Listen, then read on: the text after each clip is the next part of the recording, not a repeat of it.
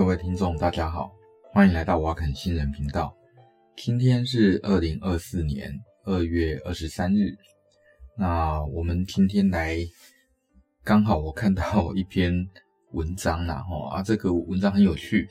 那当然是科学文章啦，吼啊，这个有趣在于说，吼，呃，我觉得刚好可以利用这个机会来聊一个。跟宗教有一点点关系的哲学问题，好啊？为什么呢？呃，怎么会看个科学文章搞到变成哲学问题，或变宗教的问题呢？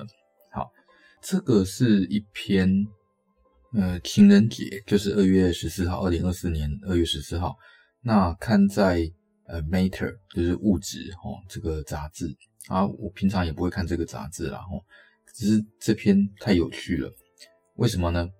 呃，因为哈，这是一个在雍南韩的一个 Yonsei University，然后勇士大学吧，我在猜。然后这是一个科学家叫做呃 Song Hyun Park，哎，那个朴素贤吗？应该是一个女科学家。好，那她做了一件事情，她把牛肉哈的那个肌肉干细胞跟脂肪的干细胞，那放在。那个稻米里面，然后让这个牛肉的那个干细胞沿着稻米生长。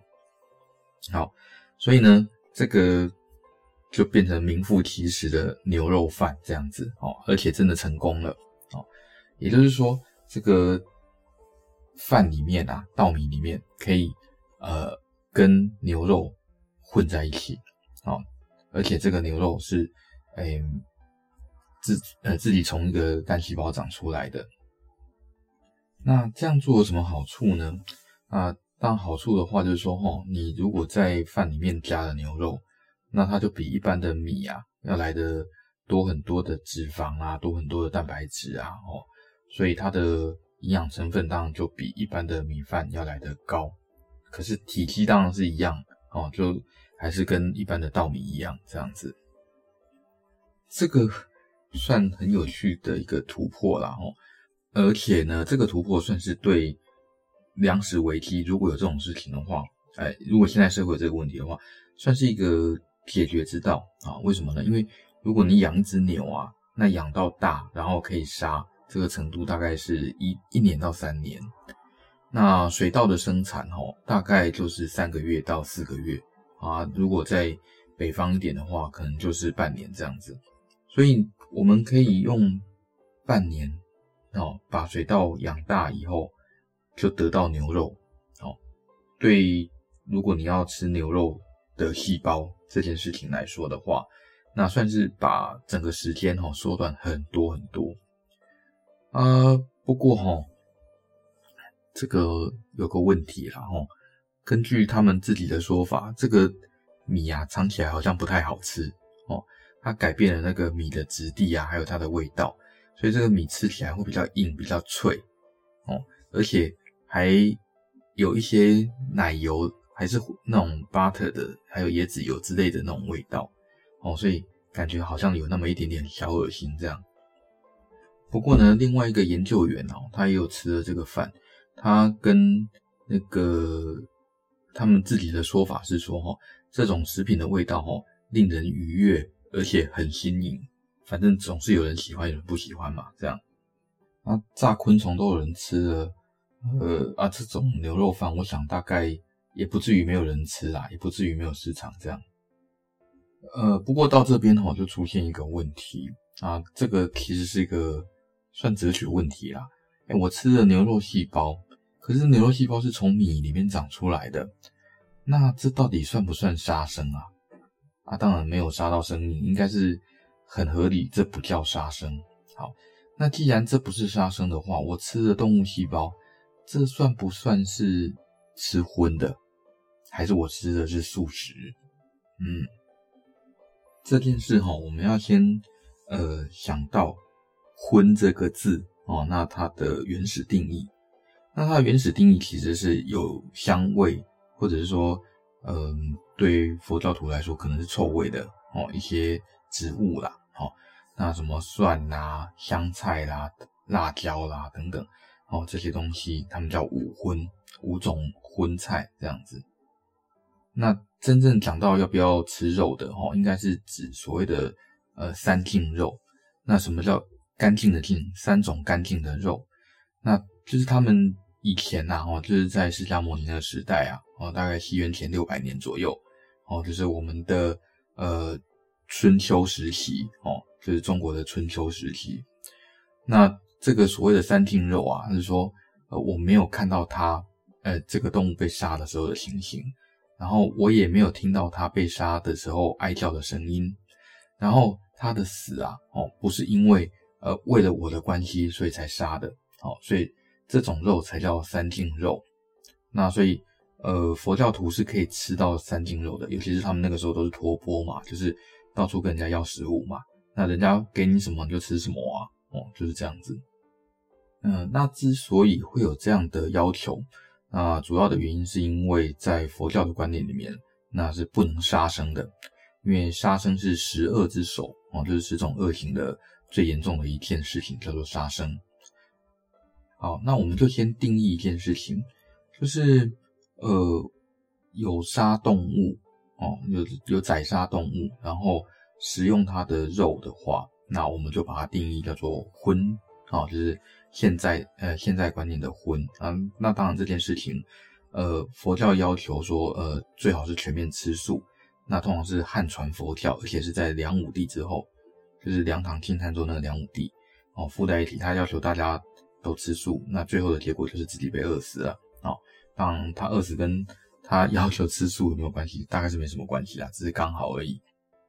好，那佛教之所以不能吃肉的原因，除了不杀生以外，那就是他有要求不能吃众生的肉，但是众生就是呃有感觉、有知觉的众生。虽然呃以现在的科学要求古代的佛教去了解植物有没有感觉，这是一个很很过分的事情。然后啊，不过我们现在知道植物也有感觉，所以植物理论上也应该可以算到众生里面。这样好，呃，总而言之，我们就先定义哦，就是动物。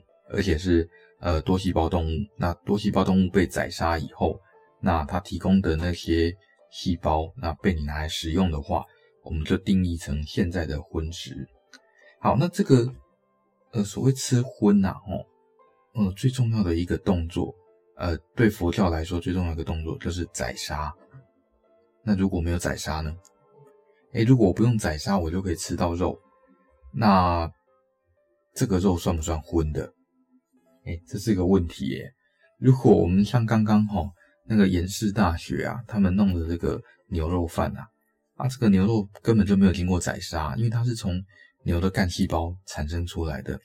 好，那从牛的干细胞，然后呃附在稻米身上，然后让这个稻米去长，哎，那就长出牛肉饭了。虽然可能我个人觉得可能不会太好吃啦，哦，那总而言之，蛋白质是够的。那这个一样有牛肉呢，啊，这个牛肉细胞，这样到底算不算荤的呢？哦，那味道也跟牛肉不太一样了哦，哦，所以不是为了想吃牛肉而满足你的欲望，更何况是说，哈，呃，真的吃素的人啊，他也不一定就是完全克制欲望。因为如果说你要克制欲望的话，你就不会搞出一堆什么素鸡啦、素鸭、素牛啦、素猪啊，哦这些东西啊。当然这些东西是豆皮做的啦，哦就是豆子，那所以它也可以提供呃比较多的蛋白质哦。可是你吃豆子就好啊，为什么要把它做成鸡鸭牛的这些形状呢？不就是你想要吃牛肉、想要吃鸡肉、想要吃鸭肉吗？哦，那。当然啦，人类的话，齁，呃，就算完全吃素也是可以活下来啦，大概不会有什么问题。应该说不会有太多的，如果你只吃素的话，不会产生比人家更多的健康问题。但是在某一些健康问题上，例如说比较严重的贫血等等，那可能就真的呃必须要吃一点肉。那举个例子来说啦，哦，像我们知道达赖喇嘛吧。哦呃，他是藏传佛教的，藏传佛教并没有坚持一定要吃素哦，哦所以他们以前是主要是吃呃荤素都吃哦，就是因为我们刚说了，只有汉传佛教才会吃，要求纯素这样子，哦，其他的佛教通常都没有要求纯素，那不过达赖嘛好像身体有点状况，那所以医生有指示他啦，那所以他还是必须要吃肉，哦，不能完全纯素这样子。那至于他得了什么病，我是真的不知道哦。不过我可以推测，那不得不吃动物性蛋白质的话，很有可能应该是贫血吧，我在猜。呃，或者呢是啊，我也不知道，反正总而言之，没看到人家病历，不能这样乱猜啦。好，那再来呢，就是说有没有哪些状况是吃肉会比吃素更好的呢？其实大部分的成人是没有，但是小孩的话是有。我还记得去年哦，刚好就看到一篇研究，那是一个加拿大的小儿科医师，然后他投稿在那个 Pediatrics，就是小儿科医学杂志。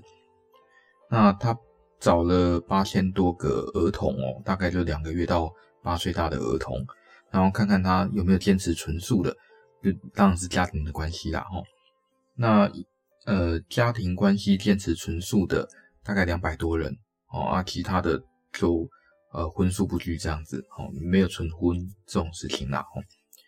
那那个纯素的这一组啊，跟那个荤素不拘的这一些人啊比起来的话，健康上没有特别的差异哦，贫血啦、ferritin 就是那个什么血铁蛋白啊这些东西，哎，都正常，都没有什么特别的问题。可是呢，他们的 BMI 哦，普遍偏瘦弱，就是他的那个体型啊，体重普遍都比较瘦。那你说，哎，普遍比较瘦不是比较好吗？哎，那是对成人而言呐、啊。哎，这才几个月大，到五六岁这样子，普遍偏偏瘦，我觉得这不一定是好事啦。好啊，不过就算普遍偏瘦，健康状况也是良好的。好，那回到我们的问题哦。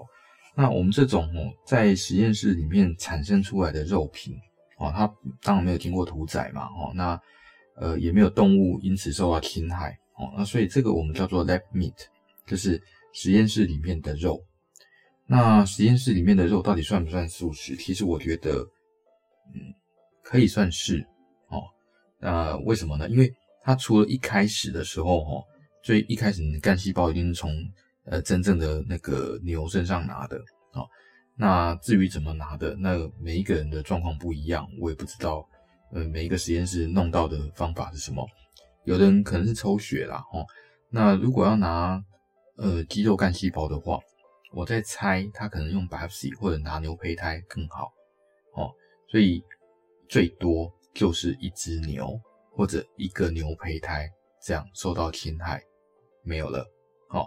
那等到这只牛成功以后，那所有的这个呃 lab meat 就是这些产生的这些肉，那不管稻子里面的这些牛肉啊或什么的，通通都是由这个细胞长出来的。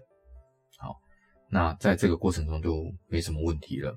好，以目前来说哈，我个人是觉得，呃 lab meat 就是实验室里的这个肉啊，哦，那当然是有一些。呃，现实上的好处不只是荤或素的好处，好，那当然第一个就是你不用去管那些动物福利组织啊，哦，那那些动保团体他会跟你抗议啊，说哦，你现在虐待动物啊，怎样，所以这个肉有什么问题？没有，没有，没有，没有，lab meat 没有这种问题，好，完全不用考虑动物福利，好，那另外一个呢，就是它的对环境的影响会比较少，理论上哦。呃，以牛肉来说啦，因为其他的肉很难说。呃，牛肉来说，因为牛在养殖的过程中会产生很大量的甲烷，那甲烷是一种温室气体嘛。那至于它产生的过程，就是牛会放屁啦。哦，牛吃草会放屁，那放的屁它里面有很大量的甲烷，那这甲烷会变成温室气体，温室气体会造成地球的暖化。哦，所以呃，我们吃牛肉等于是助长这个温室效应。那可是，如果你很想吃牛肉，可是你又不想增加环境负担的话，我是觉得 lamb meat 是一个选择。好，那另外一个哈，就是呃，使用抗生素跟控制疾病。就是你如果是养殖场养殖牛肉啊或什么别的东西，那你总是要对这些呃动物，你要控制它感染啊，或者控制这些细菌等等。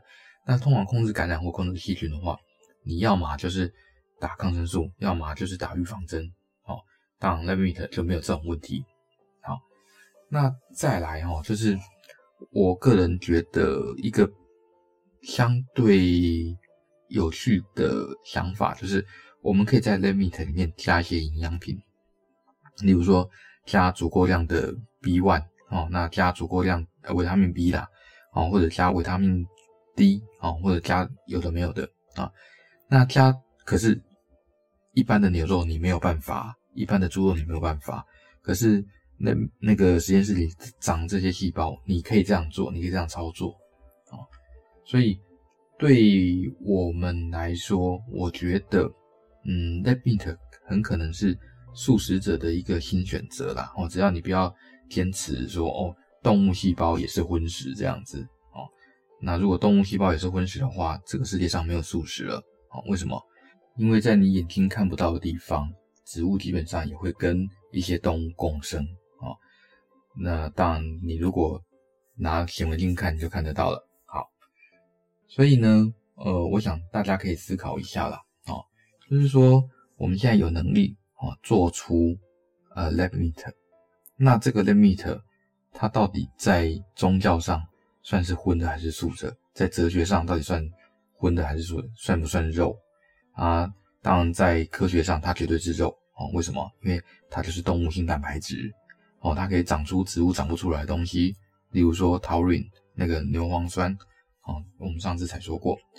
那当然啦，除了你自己想吃素，你也不能勉强你的宠物吃素啦。哦，那呃，例如说猫啦，猫就很需要讨论。我们上次才讲过。好，好，那今天节目大概就这样子啦。哦，喜欢我们节目的话，欢迎按赞、分享、订阅。好，那可以的话，在各大收听平台上帮我们评分哦。好，拜拜。